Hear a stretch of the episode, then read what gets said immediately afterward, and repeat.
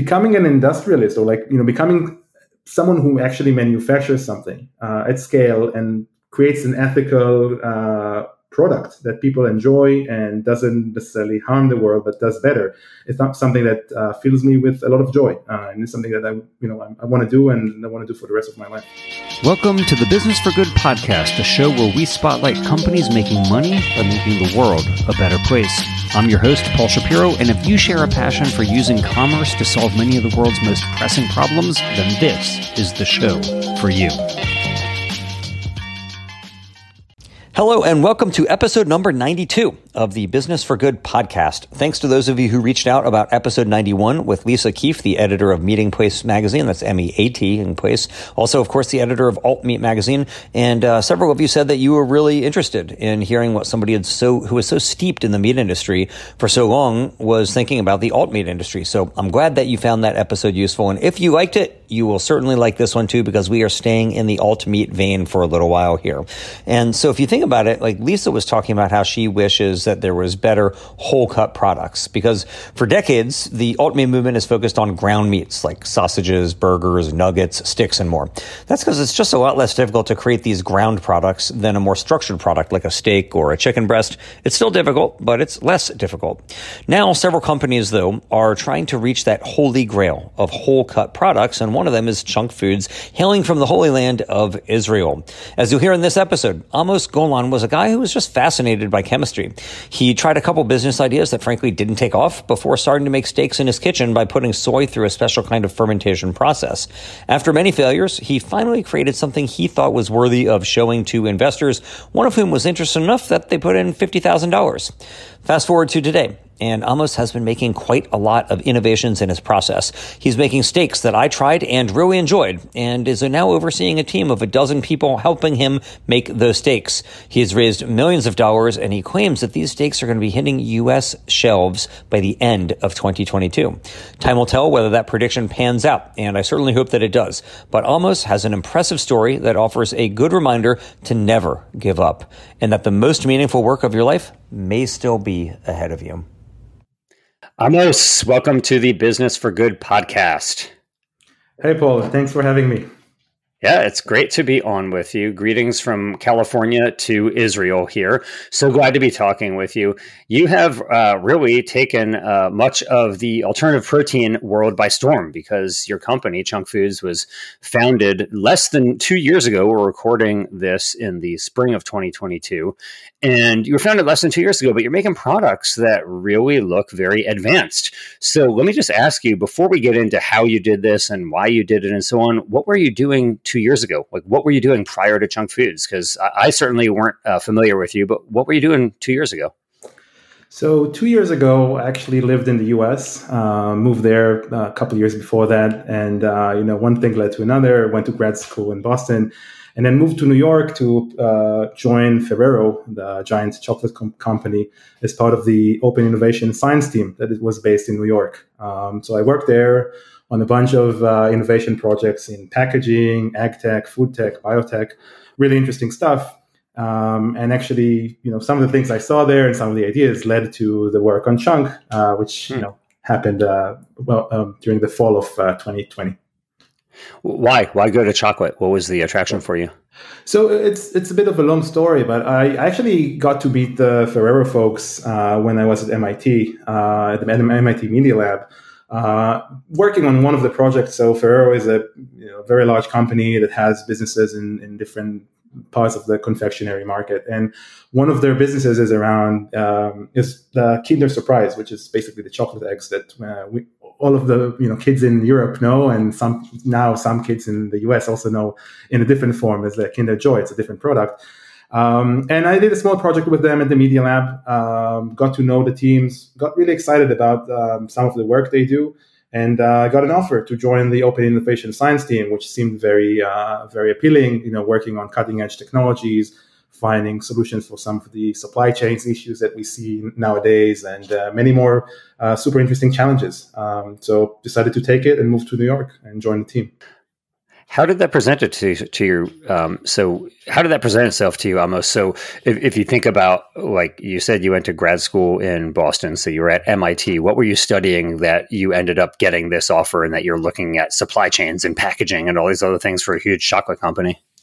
Yeah, so I think I mean to answer that question, I probably should go a little you know back and kind of uh, tell you more about my you know, career path because it was all over the place. I started my career uh, in cooking. I you know went to uh, to uh, cooking school in London at the Cordon Bleu and thought that you know I'm going to work uh, as a chef and become a chef. worked in a couple of restaurants, you know, did that for a while, and when at some point said, well, it's not really exactly what I want to do. I'm really interested in how in food and eating food and cooking for people, but I'm also really interested in how things are made and what are they made of. Um, and got really curious about the science behind things. So, you know, I decided to, to stop doing that, um, sign up for, for school at Tel Aviv University and decided to study chemistry. So I did that for a couple years, you know, shifted from cooking to sciences, um, worked as a, as a scientist and led R&D in a couple companies. And then at some point, I was like, okay, so I'm doing science now, but now I want to turn that into something even more practical again. Um, and I heard about this, you know, crazy program at MIT uh, called the MIT Media Lab, where there's, you know, there's a lot of focus on engineering and a lot of focus on working with sponsors, with these large companies that bring in real world problems to the to the university, and they work together to solve them and bring in, you know, these crazy new technologies. So I decided to try my luck and, and you know sign up for a second master's at the Media Lab. And this is how I you know got to the Media Lab. Now the way the Media Lab is structured, um, it, there are um, tens of sponsors that basically uh, that are large corporations like Ferrero, Bose, you know, Target, and many many others, Google, Facebook, um, and they bring in some of the challenges or the things that they're interested in. Uh, and present them to the students and professors and basically they form these interest groups they form these collaborative projects where uh, students and professors work on that, some of these pro- um, problems and also suggest you know new creative ways to solve them or just new creative ways of interacting with the world. Um, and this kind of this collaboration between students professors um, researchers and these companies uh, really sparked my interest. And so at, one point, we were working on a project with Ferrero uh, around these uh, chocolate eggs that I mentioned. And there's a long history of you know why uh, Kinder Surprise chocolate eggs are not sold in the U.S. Um, and some other pro- um, products that were brought to the U.S. Uh, as a you know as an alternative to these chocolate eggs. But it's a very successful product in Europe, and most kids, you know, most people my age who grew up uh, grew up eating those and you know sharing the, the joy uh, of you know finding a toy and assembling a small toy and you know eating great chocolate. So you know it was a childhood experience. It was um, a really interesting project. How can you bring these products to the us how can you make the toys uh, super safe? How can you make them more intriguing for kids? And that project which was very successful is going to lead uh, to a uh, launch of a toy you know new toy category for kinder surprise in the us kinder joy in the us really sparked my interest and got me to know this amazing company. So then when you know they got to know me, I got to know them, and they made this offer to join a team that was looking into all these super interesting challenges around supply chain, around you know new technologies in ag tech and food tech. Um, it really sounded amazing and sounded like something that you know I may have an edge in because I've done so many things around engineering, science, and also cooking and, and eating food. So this this was kind of the background for this. Uh, so what happened? I mean, you're doing toys, you're doing chocolate, and then all of a sudden you're thinking, actually, I want to disrupt the meat industry. Like, what was it? Did you have an interest in in sustainability? Are you a vegetarian? Like, what was the the impetus for you to think, I'm not, I don't want to do toys, I don't want to do chocolate, I want to do meat? Well, I think it's uh, again a couple of reasons. I think um, I was lucky to move to the U.S. in the summer of 2016 which I think was a pivotal moment for for the whole industry. I mean, you had the you know the um, Impossible and Momofuku collaboration. Um, Beyond launched in Whole in Whole Foods. It was you know meat alternatives were all the rage.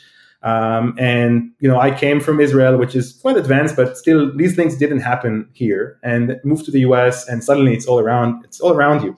Um, got super curious. You know, they started uh, uh you started seeing the Beyond Burger in every cool restaurant, and you started seeing it at Whole Foods.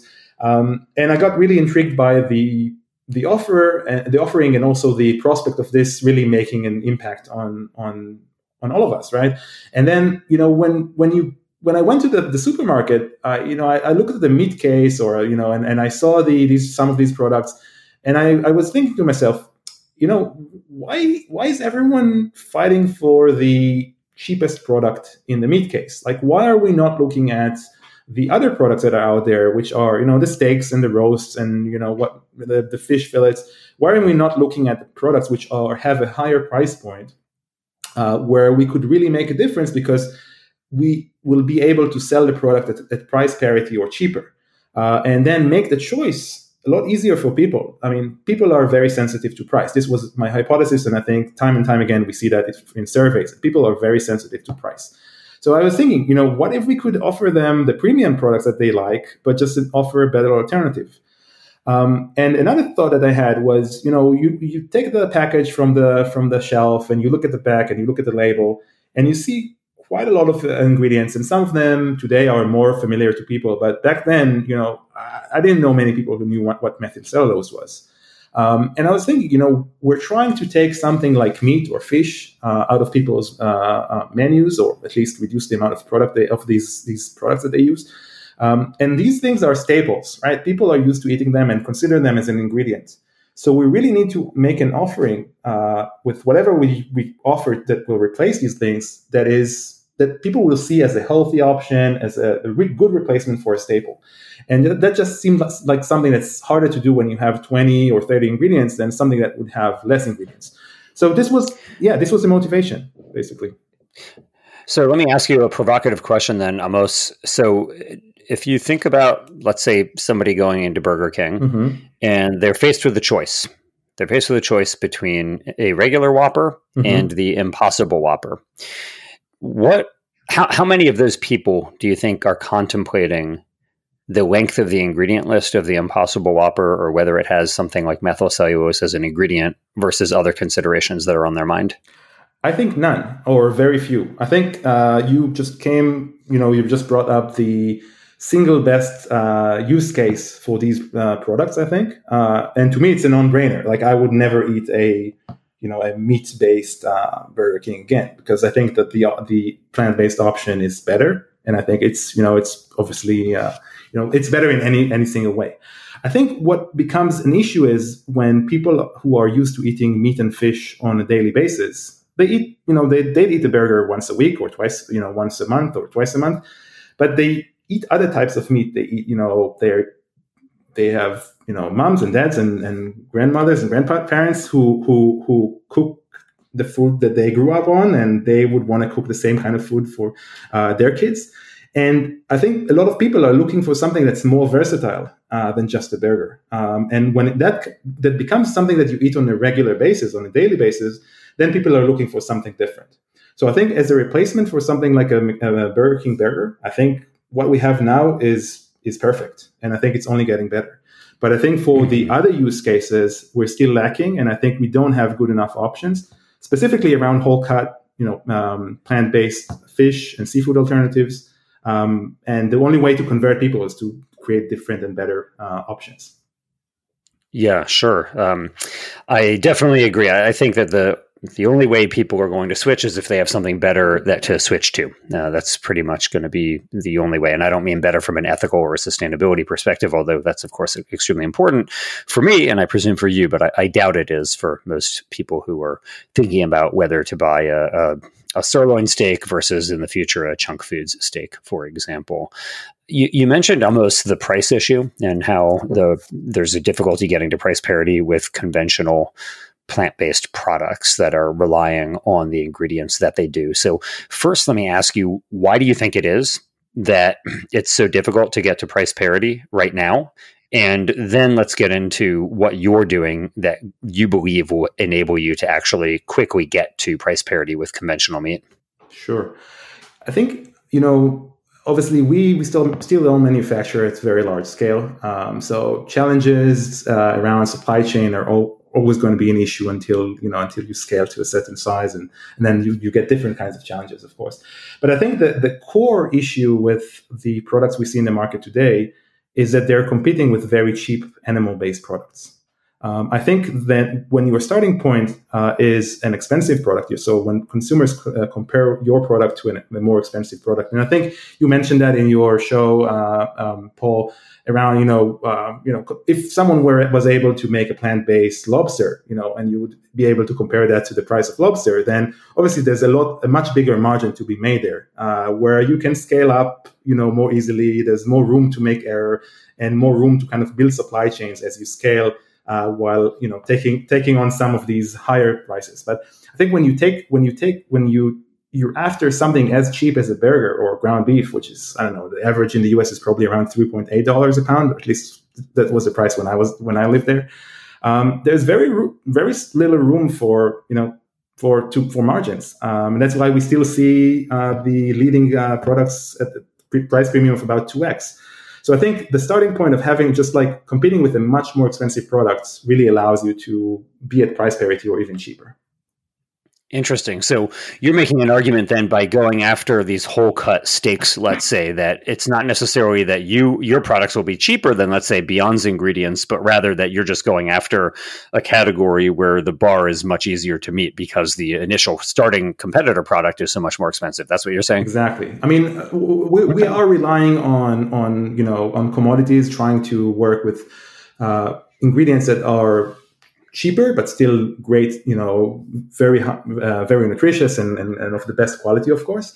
Uh, we do have less ingredients which also simplifies your bill of materials of course and we we may talk about it a little later. We we're using fermentation to also you know give some umami flavors which reduce the need of you know uh, very high amounts of natural flavors which add obviously to the BOM uh, to the bill of materials but yeah, I mean, essentially what you're saying is absolutely right. Um, if you're able to, if consumers compare you to a more valuable product, you're able to sell the, your product at a higher price point, and that by doing so, absorb some of the associated costs and still make a margin uh, while selling the product at a price parity or potentially even cheaper. Right. Yeah. You know, it's an interesting, um, it's an interesting thought experiment because right now the conventional wisdom is that if plant-based meat were cheaper, it would take up a much bigger share of the market. So plant-based meat today, you know, it's like less than 1% of the total volume of meat that is being sold pretty much anywhere, including in the United States. And uh, Jayson Lusk of Purdue University recently did a study where it was, you know, based on self-reported willingness to pay, but essentially um, people said there, if the Beyond Burger were priced the same as a conventional conventional burger that 27% of them would switch, which is obviously a huge number to switch, 27%.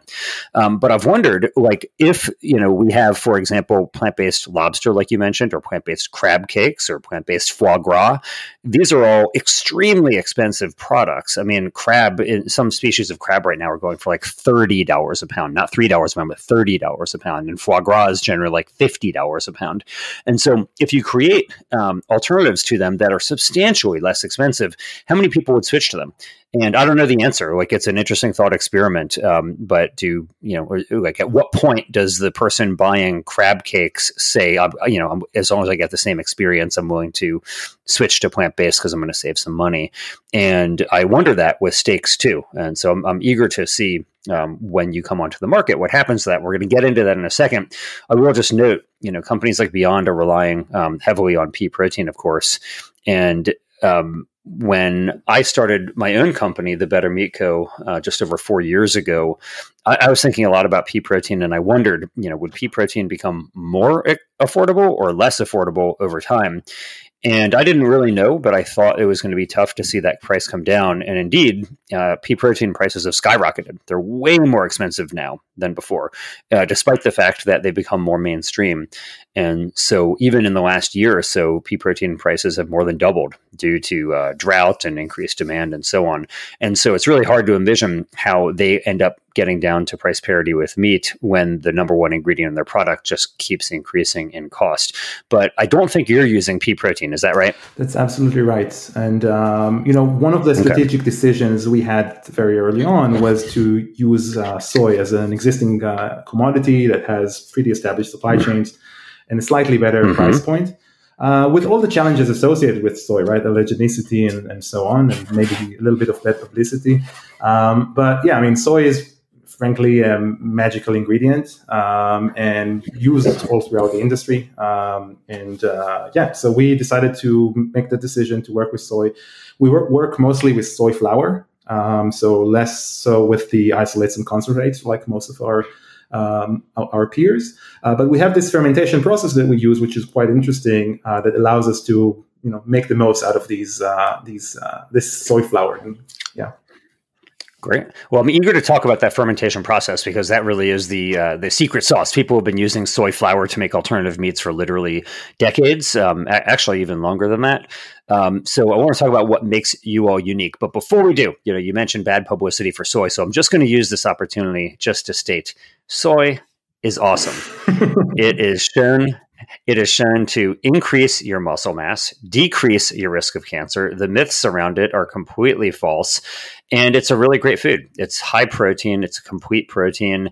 It's just a, a really wonderful food. I eat like edamame and tofu pretty much on a daily basis. And here is my free idea for any entrepreneur out there who wants to start something.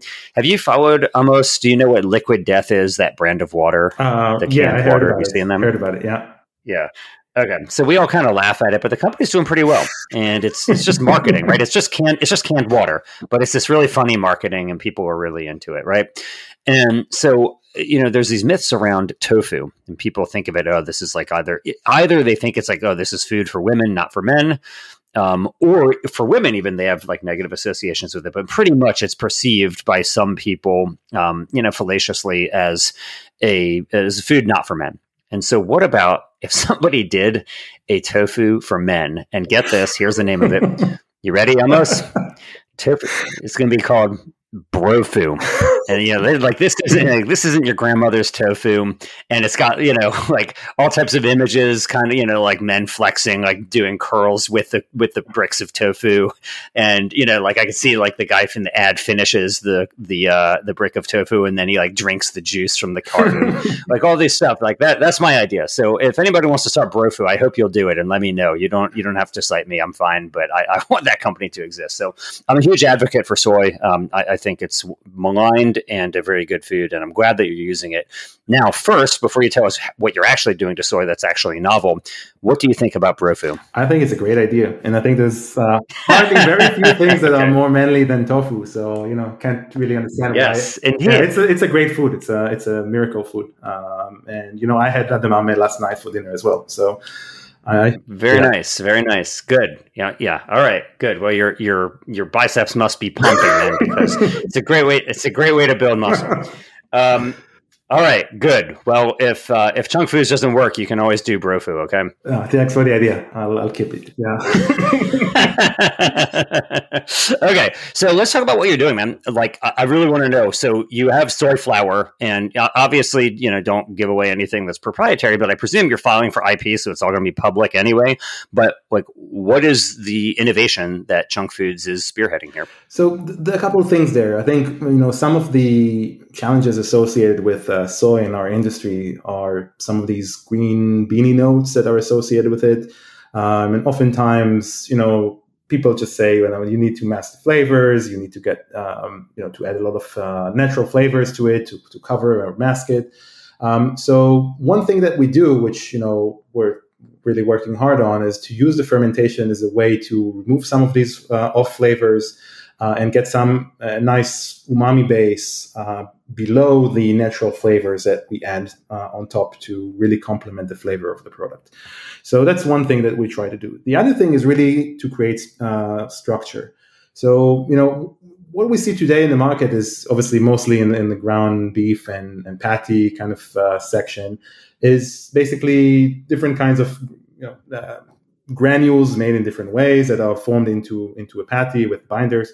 Um, but we don't have this directionality that's quite uh, quite dominant in in whole cut uh, meats, right? So so meat is made of these fi- fibers that are bundled together into fiber bundles, and then have this connective tissue that holds everything together uh, into a cut. And obviously, there's the intramuscular and extramuscular fat that kind of complements the whole thing and makes it uh, the steak that we we know and we see in the supermarket shelf. Um, so what we we do is we try to replicate this structure by uh, creating you know re- replicating this structure basically creating fibers and creating something that holds these fibers together Um, so we have a way to uh, form the soy flour into this um, unidirectional uh, structure, basically something that has the shape of these fibers.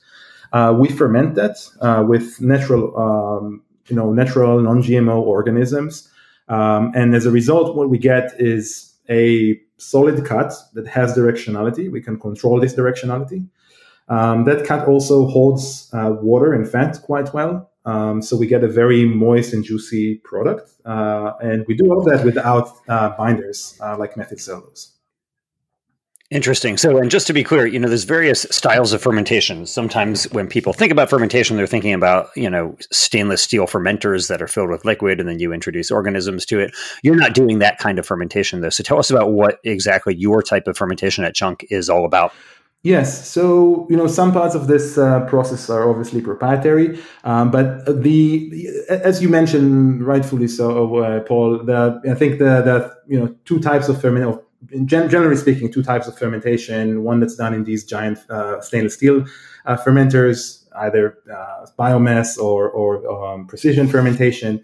And then there's the more traditional fer- types of fermentation, which are essentially all versions of solid state fermentation. So a process in which you take a source of protein, it can be animal source, it can be like milk or meat, and it can be plant-based, like you know the the soybeans that are used for making miso. And then you ferment them with different uh, organisms, either natural flora that is found on these these ingredients, or um, organisms that you add, basically that you inoculate the product with.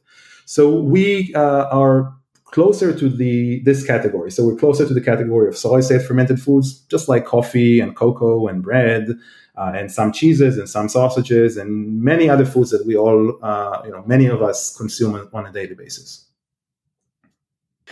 Cool. So when I think about like solid state soy fermentation, what comes to my mind is tempeh. So you take a bunch of whole soybeans and you inoculate them with an organism called rhizopus and you let them basically partially digest those soybeans and it creates this cake, right? It's like a brick and you know, you cut it open, you can see the whole soybeans that are in there.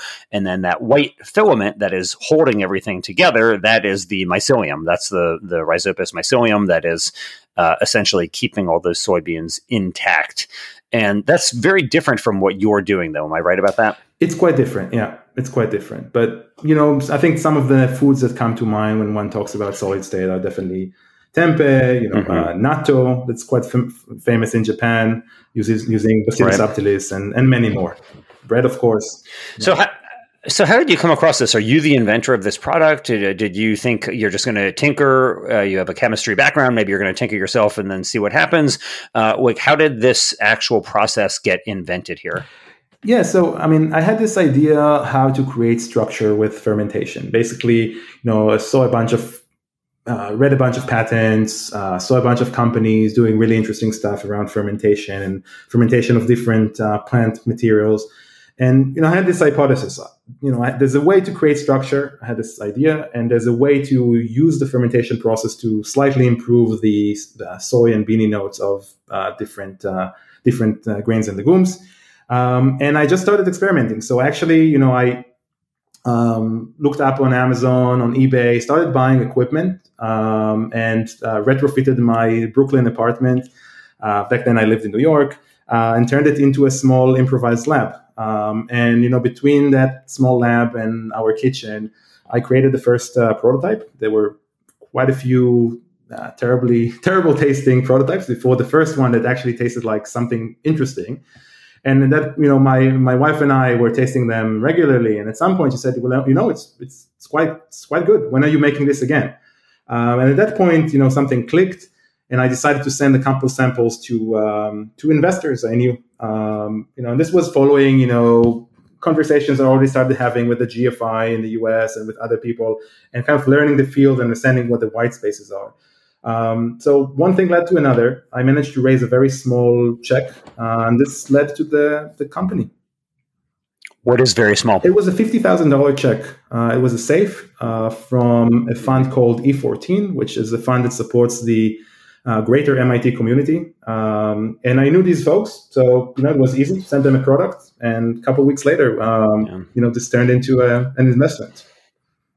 Wow, that's really great. That's really great. So, for those not familiar, a SAFE as an acronym, it stands for Simple Agreement for Future Equity, and it basically is a way that early stage companies can raise some cash without actually having to start selling shares just yet, because the equity will get converted when you do an actual, uh, an actual more conventional equity round. So, that's really cool. So, I mean, who who would have thought, or maybe you would have thought, that just tinkering around in your kitchen would land you uh, somebody who believes in you at least to uh, to put fifty thousand dollars into your idea? Yeah, you know, I tried a couple of times with other ideas before, and it didn't work. I think it's uh, really a matter of finding. no, it's a matter of finding the you know the right thing. Uh, you know, looking back at the things I did, you know, when I did them, they didn't necessarily make sense. Uh, but nowadays, I really see how the dots connect, and you know how each and every experience uh, really uh, gave me something that is now part of the business that I'm building. Um, so very grateful for all these experiences. Yeah. Well, I want to talk about the business that you're building, but just let me ask you first, Amos, what's your motivation? Like, what's the thing that gets you out of bed in order to keep doing this? You know, lots of people have different motivations who are in this particular field of alternative protein. Some are in it because they really care about animals. Some are caring about sustainability or feeding the world.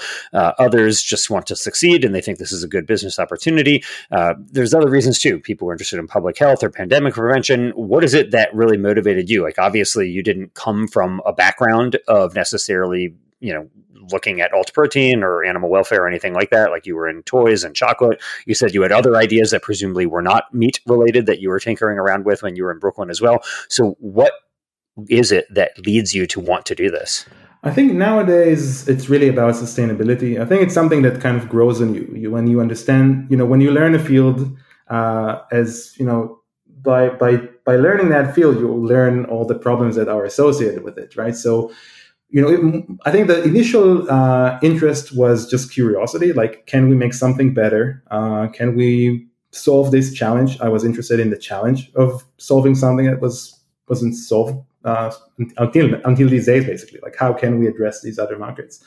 But I think the the more I learn about it, the more I you know I I I, I read about it, the more I meet uh, you know founders and I you really understand the, the, the, problems, right? And I think sustainability to me is today the biggest driver. Uh, it affects the way I, you know, I try to live my life, also not related, not necessarily only related to food, uh, and the way I see things. So definitely, uh, the biggest motivation would be sustainability today, um, and uh, also curiosity. Um, and you know, and last but not least, you know, always, uh, um, this is kind of a personal note, but becoming an industrialist or like you know becoming someone who actually manufactures something uh, at scale and creates an ethical uh, product that people enjoy and doesn't necessarily harm the world but does better. It's not something that uh, fills me with a lot of joy uh, and it's something that i you know i, I want to do and i want to do for the rest of my life definitely inspiring. Uh, I feel you on that for sure. It's also interesting. Uh, there's a saying that is um, often, I don't know who originally said it. I first heard the author A.J. Jacobs say it, but I don't think that he is the one who invented it. But since I heard it from him, I'll attribute it to him, where he said that it's easier to act your way into a new way of thinking than to think your way into new into a new way of acting. And so basically, you know, you could start out saying, "Hey, like I care about sustainability, therefore I'm going to go start this company." But really, in your case, the opposite was true. That you have acted acted your way into a new way of thinking that sustainability is more important to you now than maybe it was a couple years ago because you have been engaged in this endeavor, wouldn't you say? I think it was also always important. I think, you know, saying that something is important to you and actually acting on it is very different. And I think, you know, what mm-hmm. this afforded me was a way to actually dive deeper into what that means to care about something like sustainability or animal welfare in the case of many other founders and so on. I mean, obviously, I care about animal welfare, but this was not the motivation. So this is why I'm not putting that as as, as a as the main driver there. But yeah.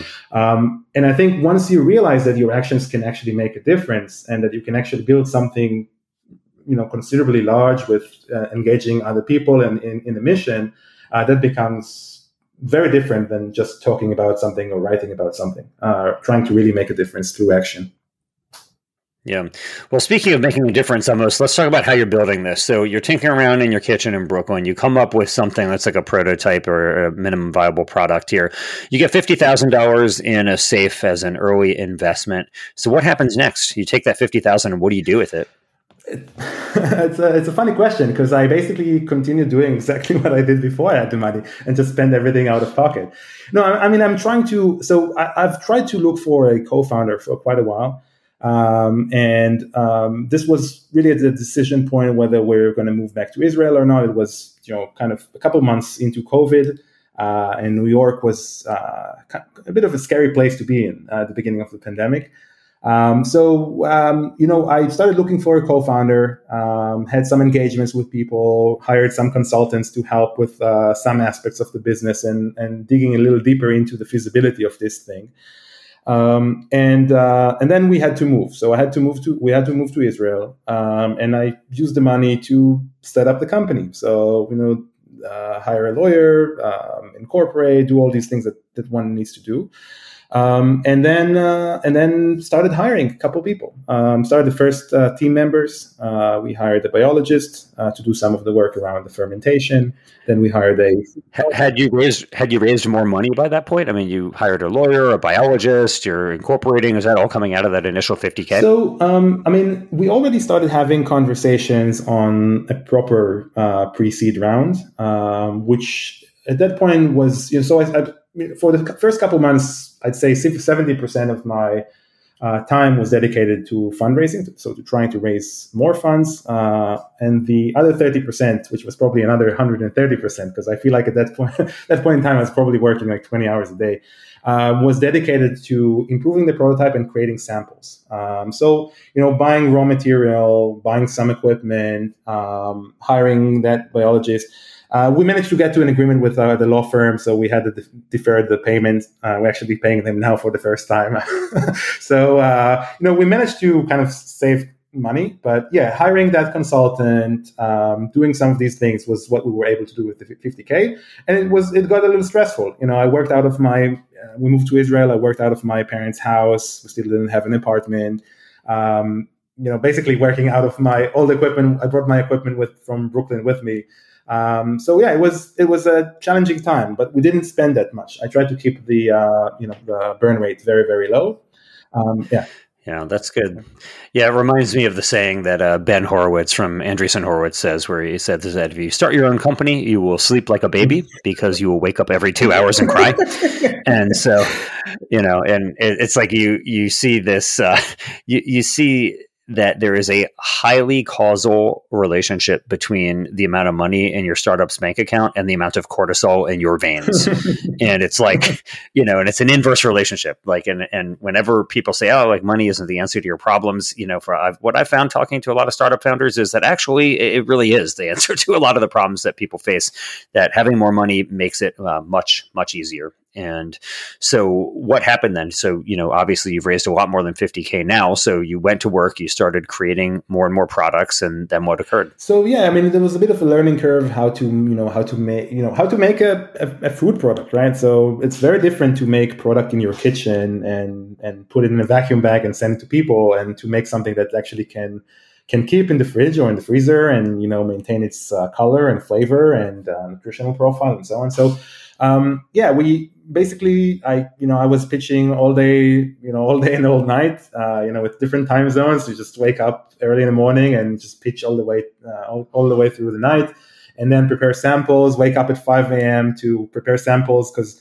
uh, to send them all over the world because I didn't really know how to even ship stuff, and you know we had to it had to be it's perishable, so it had to be frozen or kept chilled. And at that point, we just didn't really know how to do that well uh, with different shipping companies. So um, yeah, so anyway, we did that for a while. Then I had uh, my wife's sister uh, at that point was looking for for a, a job. So I said, you know, why don't you come and help me? Um, so she started working with me, and she's now you know leading all our operations. Um, and you know started kind of attracting uh, talent, and uh, so people joined. Um, the product improved, uh, and then we managed to secure enough interest uh, to have E14, who gave uh, uh, me the, that first small uh, safe, uh, to basically lead the round. so we managed to we negotiated the, the, the terms and we raised 1.75 million dollars on another safe. this time with a valuation and you know proper a proper safe with valuation and discount and so on. Um, nice. What was the what was the valuation on that one point seven five million dollar round? Yeah, I prefer not to not to uh, share these numbers, but it was you know it was market market rates at that point in time. Uh, it was you know decent. Okay. I thought it was you know it was great. Um, you know it's always a little lower than you than you wish, but it was great. And, and, and, we had a bunch of really great uh, angels as well. And, you know, if I can say one thing is that, you know, angels, I mean, all of my invest. I, you know, I think all of my investors are super, super. I mean, they've helped a lot, but angels, and it doesn't matter how big their check is, they've just, they've just been great. They, I have, you know, some of my mentors today are people who didn't do a very large check, but have just been meeting on a regular basis every week or so, and it just helped me build this business from the ground up. So um, yeah. yeah.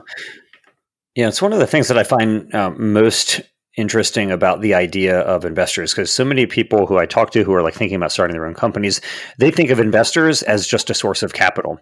And what they don't think so much about is that actually, you know, there's capital out there and sure you need it, of course, but you really want investors who are going to provide more than capital, who are going to provide you with advice, with connections, with information. Like you don't know everything that you need to know. You don't know even a small fraction of what you need to know most likely. And when you have investors, they're pretty uh, people who are literally invested in your success. And why not utilize them? It's like having members of your team who aren't out on the field. Like you want to get them out on the field because they put them to work. They own part of the company, so put them to work and make sure they can increase the chance that one day their shares are going to be worth something. I totally agree. I mean, I couldn't agree more. And I think I think it depends on the on the specific stage of the company, right? Different investors would be, bring in, you know, they have different flavors and they would bring different value at different stages. But I think the early stage investors really they're the ones who would help you uh, raise the next round. They help with introductions. They help they they help so much. Uh, and the problem yeah. with the first, you know, especially for me as a first time founder and you know solo founder, was also it's not so much about the stuff that you uh, you know the, the unknowns. It's the unknown unknowns, right? There's so much stuff that you don't know that you should know. And people with a lot of experience just tell you, you know, this is what you should do now. You should, did you think about that? Did you think about this? Just super helpful to have these uh, mentors. Yeah, yeah, for sure. So, where's the product now? Uh, I ate it recently, as you know. You were kind enough to send me one of your steaks, and uh, my colleagues and I tried it. We really liked it. It kind of reminded folks, especially our chef, of like a flank steak, and it was really good. Um, it was definitely not like something else that I had uh, had before, and so it seems like you're really on to something. And I'd love to know like, where's the product now? How much can you produce, and when will you start selling, and where will you start selling? So uh, most of the work in the last, uh, I'd say, six to twelve months was focused on scale up. Uh, we have a product that we're pretty happy with. It's obviously V1, and it's going to continue improving all the time. Um, and the work now is really on taking the process that we've developed and scaling it up uh, scaling it up cheaply enough. So with um, food grade equipment, that without building too much fancy equipment or too you know spending too much on capex, um, and setting up that setting that up in a food safe facility uh, where we can actually make food and sell food out of. Um, so uh, today we stand at about you know we can make tens of kilograms per per day also depending on how many employees we have, but that's more or less a scale. Uh, we're building now a pilot facility uh, with about 10 times that capacity, uh, which will be ready by the end of this year. And uh, then, yeah. so, so, so by the end of 2022, you will be producing hundreds of kilograms a day of steaks. Yes, exactly. Great, and I presume that's in Israel. So the first pilot is going to be in Israel. Uh, we're going to export that produce to other countries uh, with a focus on the U.S. market. Um, Why? Well, I mean, aren't, there people who want to eat it in Israel? Not enough. Uh, unfortunately, Israel is Israel is quite small. No, I, I, mean Israel is quite small. I think also the um, habits of uh, Israelis are quite different uh, when it comes to hmm. you know consumer products. So uh, and branding is obviously very different. So in order to really explore the market and understand how people respond to these, this essentially a new category that doesn't really exist in retail yet uh, we want to work with the target audience from the get-go and not start with a smaller market that's quite different and then try and you know utilize the the learnings that we had and and, and bring them to a different market. We want to start working with uh, the us market from the very beginning. Okay. So if that is so why, why not just come back to the US and, and build a plant here? So I think the idea is to have this dual structure, where uh, which is what I started with. So I started, the mother company, Chunk Foods, US is a US company, and we have this daughter company, the Israeli company that does R and D and engineering for the mother company. Um, and I think that structure works pretty well. We're going to have the commercial side and manufacturing in the US, uh, but the iterations, the R and D iterations in Israel are quite quick. Um, I think it really works well with the kind of the Israeli character of you know moving quickly and breaking things, um, you know, and just like the the the like one or two degrees of separation between you, me and every other Israelis because it's such a small uh, country. So this really helps with you know getting to the right people quickly, uh, planning and, and moving on, moving really quickly with uh, product development. So I think there's benefits to both things, and we're going to have this dual structure where engineering and R and D happens in Israel, and then we take this technical package and we bring it on to the US, where the manufacturing side and the commercial side can really uh, scale that up and start selling the product and put them on the supermarket shelves. Nice, very nice. So I'm looking forward to that. Can't wait. Hope you make it all the way over to California so that I can go out and be one of your first customers then, uh, Amos. But uh, how many folks work at the company now? How many are working at Chunk Foods? So uh, we're 11 now. We're 11. Okay, and I, I presume you're going to need a lot more than that. Um, so you raised, you know, uh, nearly two million dollars to date. Then, so are you going to be back out in the market seeking to raise again sometime in the near future? Then, so, yeah. So we actually, I mean, we haven't announced yet, but we just closed a very significant round uh, three weeks ago. Um, Congratulations! Thanks. Uh, thanks. So yeah, we will announce that, you know, in the coming weeks. Uh, and we're going to use these funds to expand. So uh, yeah, we're definitely planning to start hiring both in the US and uh, in the US, and also uh, expand the team in Israel. Um, hoping to grow to about 25 to 30 people uh, in the next year. year nice. Oh, congratulations. So let me ask you, Amos, you, have been on quite a ride. I mean, just two years ago, you were tinkering around in your kitchen. You tried some ideas that didn't work and that nobody wanted to invest in, apparently. And then you finally uh, made something that somebody wanted to invest in. Now you're overseeing a team of about a dozen people. You've raised millions and maybe even tens of millions of dollars by now. Uh, it's quite a change in your life from two years ago to today. And just a, a good example of how you really never know what fate is going to bring for you in your life. So, have there been any resources, Amos, that have been useful for you in these past couple years in this roller coaster ride that you're on that you would recommend to somebody else who's in there thinking, "Oh, I, I really am impressed by what this dude has accomplished. Um, maybe I could do something like that too." So, has there been anything that you would recommend that was useful in your journey so far? Yes, I mean, I, you know, first of all, I just want to say, you know, rely on your friends and family as much as you can because uh, you know that's more important and more helpful than any any book or podcast or anything like that that I can recommend. Right? I mean, well, uh, uh, aside from this podcast, but the other yes, ones for yes, sure, except for Paul's podcast, of course. but I mean, yeah, I mean, okay, I, I think it. I think this this roller coaster is something that's that's quite challenging, and relying on the people you love and the people who can support you is is really um, the only thing that really helps. But I think you know there's there's a lot of uh, things that help me a lot. Um, you know, uh, in making less mistakes. Uh, I want I want to think that they help me like make less mistakes or at least know what to expect. Um, so when it comes to um, just you know the technicalities of what the deal looks like, you know, term sheet uh, and so on. Um, I love the, the book uh, Venture Deals. It really helped me a lot uh, and helped me know what to expect, and even it helped me a little bit with like the negotiation uh, the round that we just closed. So I highly recommend that to any entrepreneur that's kind of looking into a uh, priced round. Um, another book that I really love, um, I actually read that in school, but uh, kind of you know I keep it next to my bed and I read read it in, read in it uh, from time to time is Never Split the Difference. I think it's a you know it's a great book about negotiation. It's it's a lot of fun. There's a lot of like you know background stories there, but there's also quite a few you know things that you can learn about um, having a, a, you know a negotiation where you don't necessarily uh, uh, the, the the positive result is not necessarily uh, you know winning in a, in a, in a simple sense, but you know actually getting uh, you know getting getting to a situation that's beneficial for both sides uh, usually is the, the win-win situation is really uh, what you're looking for um, yeah so these are kind of the more um, technical books i'd say. Uh, obviously you know there's there's huge number of of podcasts that, uh, that I listen to. I think you know your podcast is obviously uh, incredible paul and i think you bring amazing guests. Uh, it's always very inspiring. Um, especially especially in this especially episode in obviously. this episode of course. No but I've, I've, yeah. you know you get to actually get the feel of like who the other founders are you know other you know very interesting characters and so on but i also think that you know i think i learned a lot and and, and there's a there's a book that i you know i, I always love uh, talking about that i actually wanted to you know mention here because it's it's it's not a you know a, um, it's not a technical book. It's a, it's it's a novel. Uh, it's called the Periodic Table, um, and by Primo Levi, and it's a collection of short stories that kind of you know they it's an autobiography through these stories, uh, and each one is named after a chemical element.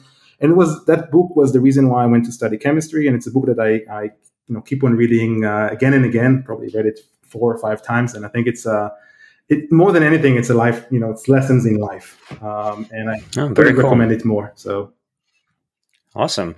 Hey, by the way, Amos did you hear about why it didn't work out after the date between the biologist and the physicist? no.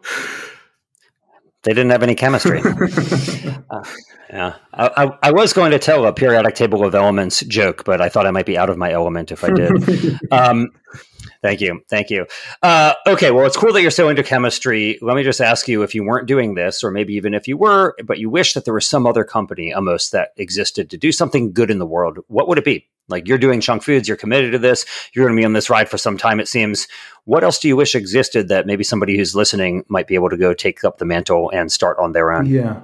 I mean, I tried to think about it for a little bit before the before this episode because there's so many interesting challenges right around sustainability and and and and, and specifically now, I think sustainability is what uh, all founders should think about. Whether their startup actually focuses on a sustainability related question or just if they do something else and sustainability is just something that they uh, you know they could affect in one way or another.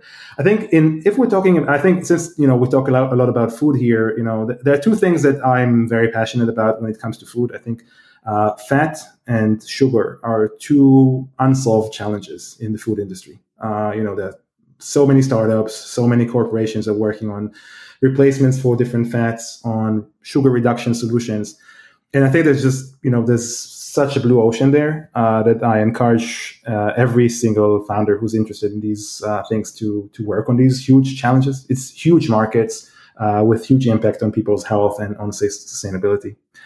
Um, and then another thing that I'm super fascinated about, you know, I don't I don't know if I have a, an interesting uh, angle on it, but you know, there's so much salt water around us, um, and on the other hand, there's such a shortage in in uh, drinking water and in, in water for irrigation you know, I had this vision once of growing uh, growing food and, and, crops and so on on on the water and using the sun, the basically free energy from the sun, to desalinate this water and use it for irrigation. So you know, it's a bit of a dream, but you know, if someone wants a bigger challenge than making whole whole muscle cut products out of soy, you know, maybe I should try and pursue something like that. Yeah. Well, I know Israel was a leader in desalination uh, um, efforts uh, for obvious reasons, being uh, by the Mediterranean and without a lot of fresh water. Um, and it was an Israeli um, who, Simcha Blass, who invented drip irrigation as well, by the way, which has now saved billions of liters of water all around the world since he invented that. So maybe there's some Israeli out there who's going to figure out the most effective way to actually desalinize water, and we'll have a, a major breakthrough uh, for sure. But uh, for now, I'm really glad that you're focused on whole muscle cuts uh, made from soy. Again, I can't speak highly enough of soy. And I'm also speaking highly of you and Chunk Foods Amos. I hope that you all succeed. Can't wait to see your product get out on the market. And congratulations on the fundraising success, the actual product innovation success that you've had so far. And I can't wait to see what happens in the next chapter and chapters of your particular journey here. Thank you very much, Paul. And thanks for having me. It was a pleasure to be here. Thanks for listening. We hope you found use in this episode. If so, don't keep it to yourself. Please leave us a five star rating on iTunes or wherever you get your podcast. And as always, we hope you will be in the business of doing good.